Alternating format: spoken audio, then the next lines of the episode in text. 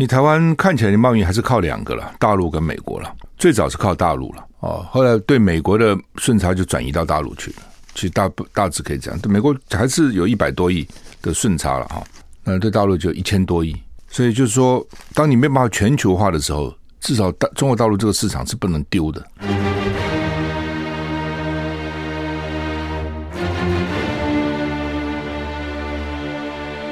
赵少康时间，吃喝玩乐骂，和我一起快意人生。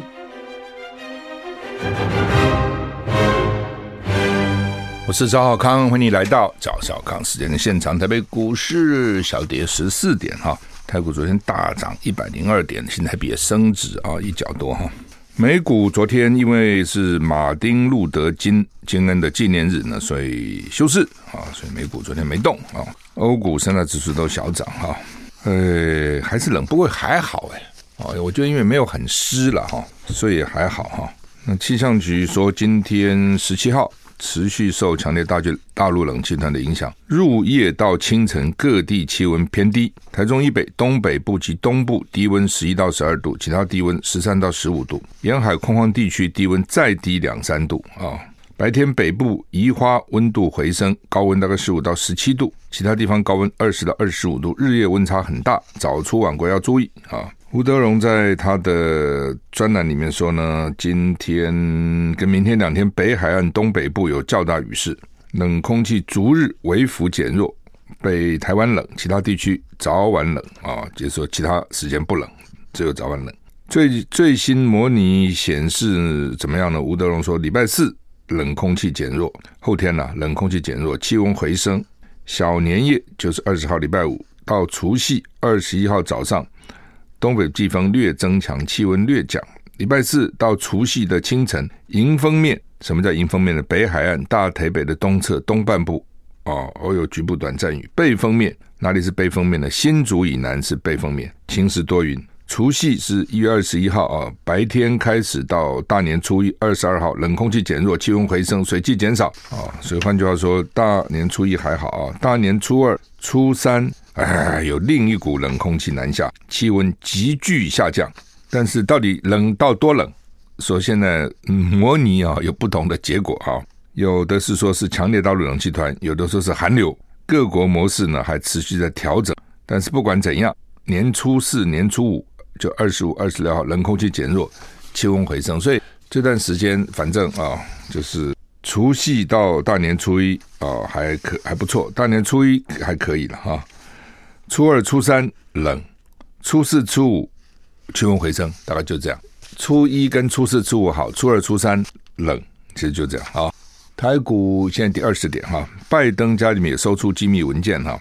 那共和党要看访客日志，因为白宫哪些访客都有登记的啊。总统府、白宫，这不是你随便进来随便走啊，它都有一定的这个规矩的，要该登记都要登记啊。所以呢，共和党就要看。到底怎么回事？哪些人去？当然也是借题发挥了哈。那当时你们搞我们的川普哈，那现在呢，我们就搞你们的拜登啊。美国以以前没有政党斗争到这么厉害，这几年也变得非常的严重哈。美国总统拜登的法律顾问日前在拜登位在达拉维尔的住宅呢，又发现五页机密文件。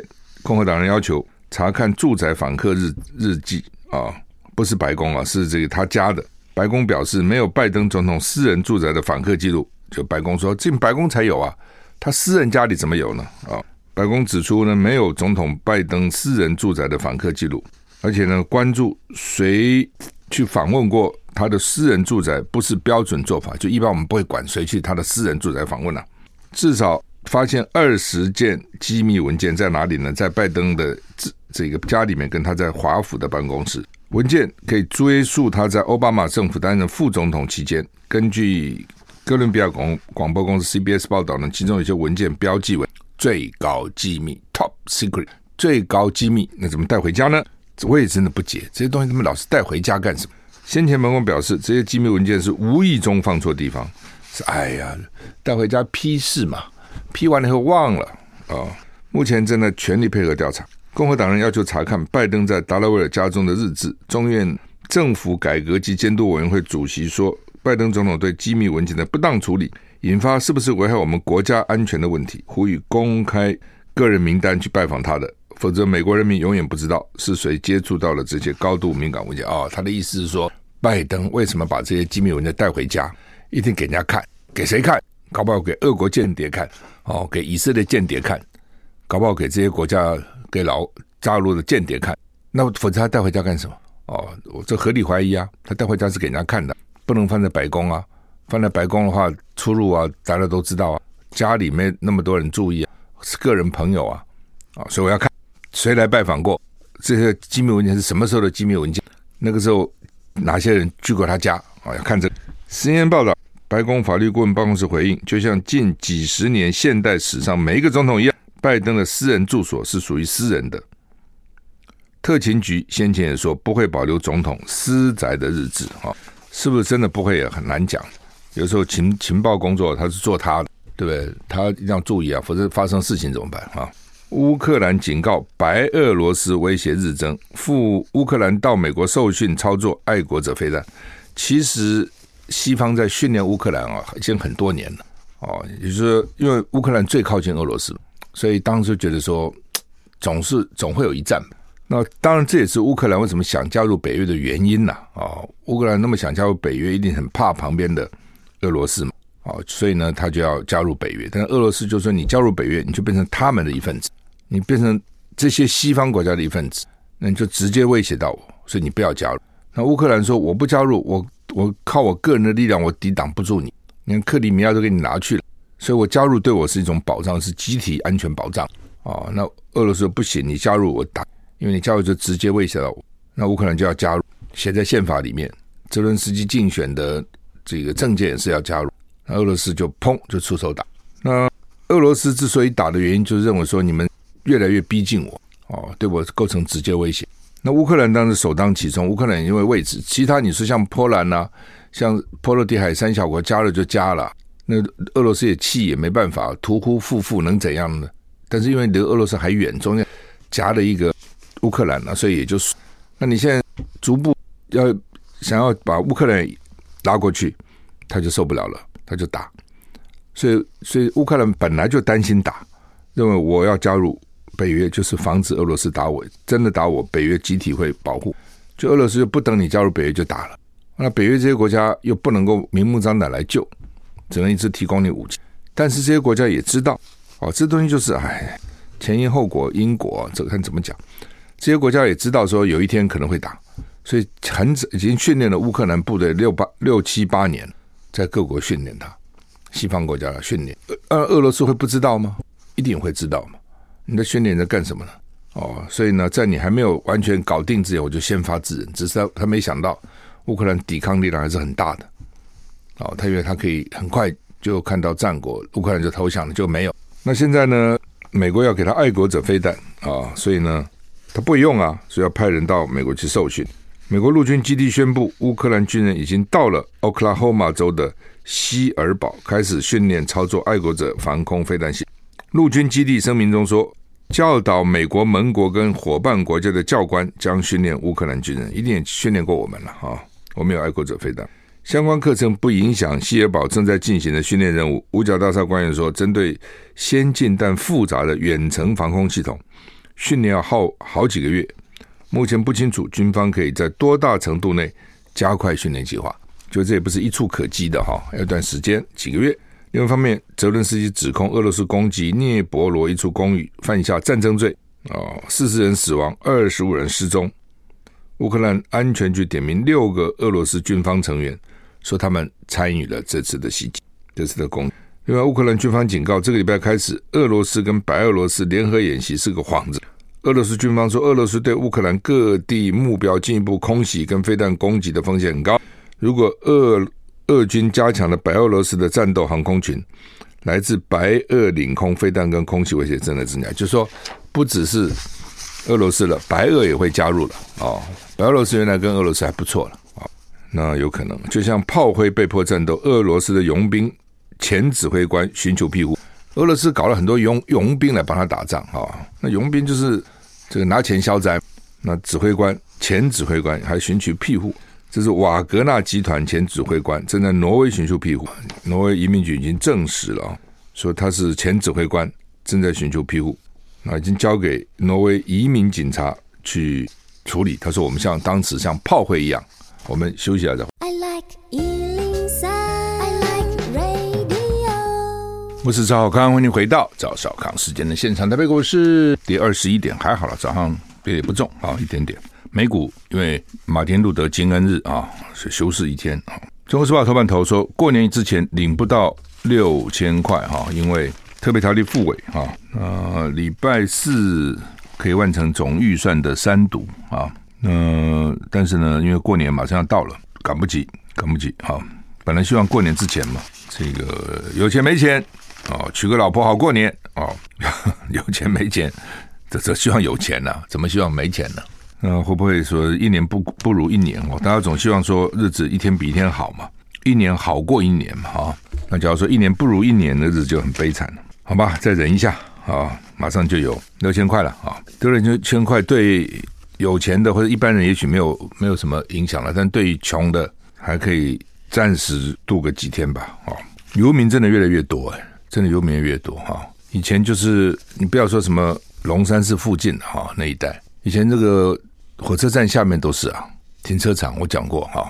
有一年我半夜回来，吓我一跳，那车都停了啦。啊！我是车子停在地下停车场，坐高铁到台中，然后参加活动啊。完了以后，他们用这个游览车送我们回来，所以到了台北已经是蛮晚了啊。那时候因为高铁都没有了，所以坐游览车回来。结果呢，要去取车啊，我车停下面不是要取车，去的时候是开车啊，放在地下停车场。吓我一跳！那停车场里面满满的人，车子都出不来。就他像那个车道上都躺满人，他他觉得已经没有车了，应该不会有人嘛。哦，很小心开，撞个人就惨了，很小心，很小心啊。所以他们也不太理你。哦，反正就就是我的地盘。那前两天我看了一个录影带，是台北车站周围都是游民，周围哎，这以前台湾还不太有这样的镜头啊。那美国有那个什么 bag lady，有段时间 bag lady，什么叫 bag lady？就是一个提一个袋子的女士了。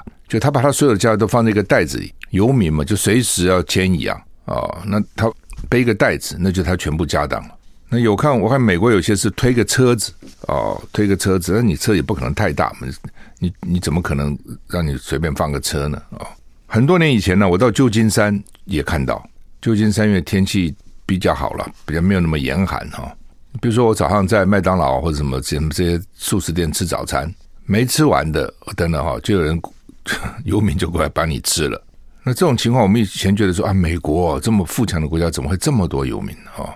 没想到现在台湾也开始多起来了。我今天看到朋友传来那个台北车站前面的影片，就吓我一跳。以前都在底下，现在不管了，现在就是堂而皇之就躺在这个就在门口我周围，我看还有几个警察走过去，也没办法，警察怎么赶呢？哎，赶不胜赶了，而且把他赶哪里去呢？那有没有？害观瞻当然有啊，不好看嘛，但是又怎样呢？啊，又能怎样呢？啊，所以这个是，而且这种一旦你当了游民以后啊，可能就不容易回头了，因为他有他的好处嘛。你看他，他觉得他很自由自在啊，我爱睡哪里就睡哪里。而且一般人当他很多人在那地方，你也不敢去管他，而且也蛮可怜的，没地方住啊。就说讲嘛，那你把他赶，你赶到哪里去嘛？好，联合报头版头说，IMF。国际货币基金市井，地缘经济分裂重伤全球的 GDP，会下降百分之七，最多可以到百分之七，很多哈。说如果说你的这个技术分享也受到限制，损失可能百分之八到百分之十二，尤其是对开发中国家啊、低收入国家，甚至呢低先进国家的低收入消费者都很惨。什么意思哈？就是你觉得美国是很先进的国家吗？世界上最富强的嘛？但是那个底层民众也很可怜呐，哦，我不讲，没有很多游民呐，那个日子更难过。假如说我住我我在的国家是大家都很穷，也就算了嘛，不平则鸣。那你说有有人很有钱，有人很穷，这个穷的人就就当然不搞不爽嘛，不能比嘛。现在再回来，我是赵少康，台股现在跌十五点，哈，就跌十几点、二十点，这边上上下下哈。没有太大影响哈，好吧？全球化已死哈，什么意思哈？就是呢，张忠谋讲哈，什么叫全球化哈？globalization，当时他们不还有一本书很有名叫《地球是平的》，有没有？啊，那时候觉得大家哇，地球整个是地球村啊。其实当时搞的是美国了，美国在推全球化，美国认为它国力很强，只要全球化，它最有利，它的产品可以卖到全世界各地去，所以全球化就大家把关税都取消嘛，或者很低的关税，不要有关税壁垒。啊，美国不经常跟他谈判嘛？谈什么东西呢？都叫人家不要交，不要那么高的关税啊，不要保护你的汽车啊，不要保护你的农业啊？为什么啊？不要保护你的自，不要保护你的这个，反正就是各种你自己认为比较弱的产品不要保护。为什么？这是我们美国最强的，所以美国叫亲门踏户，都买我的嘛。所以呢，全世界都是我的市场。他是这样想的，就没有想到一旦全球化，大家把关税等等降低以后。美国当然获利啊，他当然获利啊，但是很多其他国家也获利了。台湾有没有获利？当然有啊。就说对台湾这么小的一个地方，国内市场是有限的嘛，能多少人买嘛？你光靠国内市场怎么够呢？所以如果全球都是我的市场，哇，这些商人简直是如虎添翼，高兴死。全世界都是我的舞台哎，对中国大陆那也是这样啊，全世界都变成他的舞台了。我讲过很多次，在本节目，中国人真是刻苦耐劳，这是他的天性。那为什么会这样呢？可能几千年来受苦啊，然后那么多人挤在那个土地上要辛苦啊，等等，反正就是不用多讲了，你就知道，就是中国人就刻苦耐劳，爱储蓄。那所以呢，当全世界变成他的市场的时候，一发不可收拾。所以老美现在回头看，全球化本来是为我自己来想的，怎么你们都获利呢？尤其中国，所以呢，他们现在开始就不要全球化了。哦，所以全球化还有一种就是分工嘛，不管是垂直分工、水平分工，就是分工嘛。哪里最有利，我就哪里去设厂。那现在老美有说不行哦，但我太靠你们了，很多工业都移出去了，美国国内就受到很大的影响啊。什么铁锈带就这样出来了嘛，失业率提高嘛，薪资不涨嘛。所以老美现在呢又后悔了，要回头说呢不要全球化。那他一不要全球化，他做法就是，比如说叫工厂不要移到外国，这移到外国的工厂。特别是中国大陆的移回来啊，鼓励台积电到美国设厂，鼓励鸿海到美国设厂啊，Make America Great Again，让美国再次伟大啊，再创造辉煌的记录。当然主要是经济了。那所以这样的话呢，就大家又各自各扫门前雪了，自己保护自己。所以 IMF 才警告说，全球的 GDP 会影响七趴。如果你连技术交流都受限限制，工程师到时候不可以走，比如说。台湾政府如果下令说，台积电工程师通通不能出国，国防重要人才，那叫限制技术交流。如果这样的话呢，全球影响更大，下跌更多。所以这最后印证了天下是分久必合，合久必分，就这个道理。分久了就是大家合吧，globalization 啊，globalization 全球化。然后合久了以后又觉得好像没有我原来想象那么好嘛，啊，然后现在要。要分，那就讲嘛，说低收入国家当然会受到影响，因为经济全球化让开发中国家贫穷减少，而且呢，让美国这些先进国家低收入户带来物价比较低、较低的物价，因为关税减低了嘛，那全世界都可以流通嘛，你就可以从产物产最多的地方流到比如物产比较少的地方，又不要交很多的税啊、哦，所以呢，对这些低收入消费者来讲蛮有用的。可是这些政治领袖们他不是这样看嘛。哦，他会从比较全面的角度，就是我美国的国力怎么办？你注意那个低收入的人，他唉，不管那么多了哦，真的需要救助再救助，就像大陆也是这样，对不对？当他清零的时候，那是真的清啊！哦，那个就不让你出门就不让你出门了，很多人就在方舱医院都自杀了，因为他原来可能就因为那个在开始时，他们把这个得这个新冠肺炎都当成那种好像好像。最早得艾滋病一样，就觉得这是有问题的。好了以后，大家都怕你，他已经把它污名化，所以好不容易得了不好这个不得了这个病，还被关到方舱医院里面，设备也差，又想说怎么办？哦，就算好了，到社会可能会排斥，火了，或者也不是火了啦，就是灰心了吧？啊，了无生意，很多人就方舱医院就自杀了。另外，很多人经营生意，你这样说关就关，那怎么办呢？他觉得人生已经没有希望了。那很多倒了，说倒就倒了，关店就关店了。台湾也不少这样子啊。然后呢，经济不好没问题啊，疫情起来，你这地方官就要给我小心了。那很多地方经济一塌糊涂，防疫做得很好，官员就不断的升官，那其他人看到，大家就学嘛，水管经济啊，啊，所以这些当官的的考虑点跟一般人的考虑点是不一样的。休息再回来。I like 103, I like radio。我是赵少康，欢迎回到赵少康时间的现象。所以台湾怎么办？哈，你台湾看起来你贸易还是靠两个了，大陆跟美国了。最早是靠大陆了，哦，但是后来你对日本都是逆差嘛，哦，后来对美国的顺差就转移到大陆去了。其实大大致可以这样，对美国还是有一百多亿的顺差了哈，那对大陆就一千多亿，所以就是说，当你没办法全球化的时候，至少大中国大陆这个市场是不能丢的哦，这是因为就是那么近嘛，他人又那么多嘛哈，所以台湾自己要想清楚到底将来要怎样。说春节以后要朝向室内免戴口罩，那有的专家认为说不能那么快哦，应该要等到三月以后。为什么呢？说美国现在在流行的叫做 XBB. 点一点五哦，那个名称越来越，它就它大概是某一种在变异成什么什么，就是那个名称在后面给你加 XBB. 点一点五啊，在美国流行，说迟早呢也会流行到台湾来。台湾现在流行 BF 五了，像北京都是流行 BF 七啊，那也是五的变异了，所以这病毒要变来变去，真的是很头痛哈。那也就是说，并大家不要掉以轻心，并不是就结束了啊，所以就到底要不要戴口罩？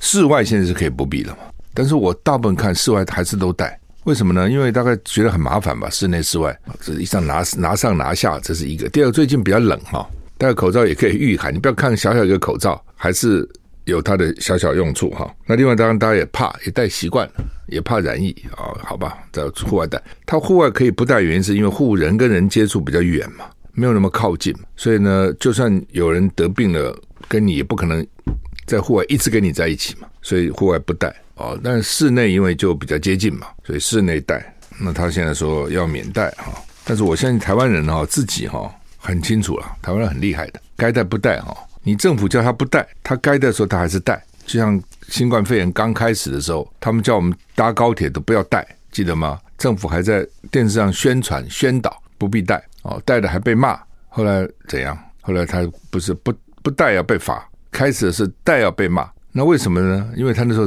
口罩不够，他当他不够的时候就告诉你不必戴，哦，要搞一些学者来背书来宣导，所以你说这些学者他到底他的学术良知在哪里呢？就能被政府这样子驱使？当然他可能拿了政府的钱，各种研究计划啊，所以呢政府就拜托他出来讲讲，就出来讲讲吧，啊，什么乱讲一通，但是老百姓不听啊，那时候。病疫情起来之后，老百姓都戴啊，一般民众都戴，管你怎么讲，我不理你就是不理你。所以民众其实是集体智慧，其实还是很聪明的了哈。联合报的社论今天讲说，钱沾钱沾，就是用钱去沾到了民进党滥权堕落的源头哈。国民党以前有没有贪污？有，我也很痛恨。但是你说那个大官哦，政府哦，敢用这种派系去分赃哦，去去去抢钱呢，还没见过。民进党真是穷凶恶极。哦，我知道很多案子那是穷凶恶极，就是怎么会这样子呢？哦，你老百姓选你是要你好好的为民服务，不是去那边派系去分权分钱，怎么可以这样子呢？就是说，你你民进党开始，你总有一些理念吧，总有一些理想吧，你从政执政是为了这些理想来奋斗。就我一个政党，我有我的主张，然后我执政以后，我希望让我的主张能够落实，能够替民众争取更多的福利，这是一个政党政治。或是他们去从事政治工作的初衷嘛，一定是这样的嘛。有那种一开始从政就是说我在里面捞钱，我不知道了。但是我觉得我的了解应该都是哇，想为大家做事，想为国家做事，充满了热血，充满了这正义感，才会来从政。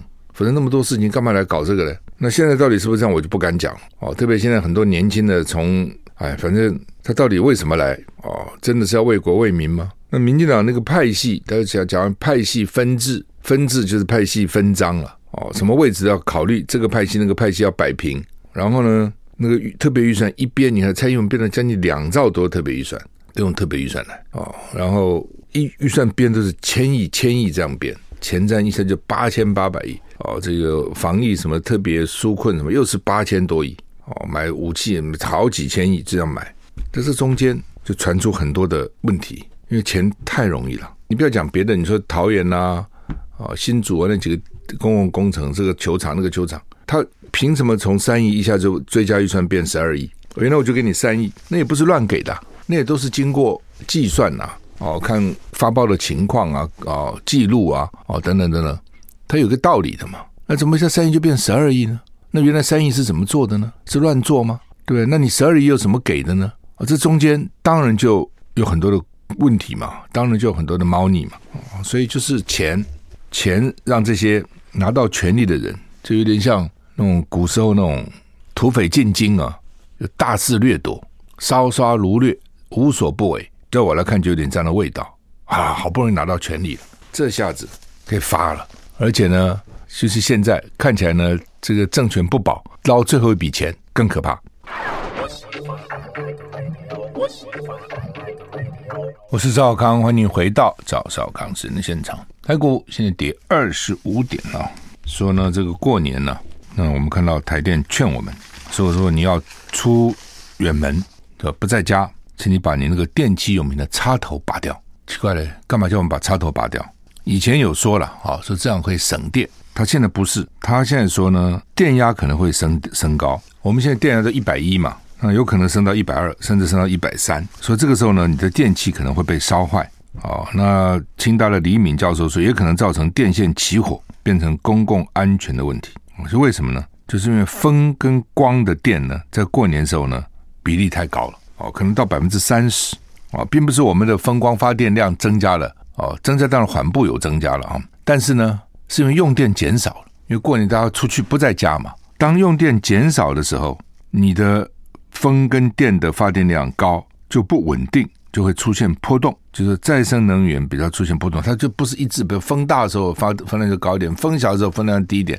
太阳大的时候风这个电大一点，太阳小的时候电小一点，是不稳的。所以不稳的时候，你那个电压有时候就高啊低啊，对我们家里的电器就不好。所以就劝你哈，如果没使用，就把那个电插头给它拔掉啊。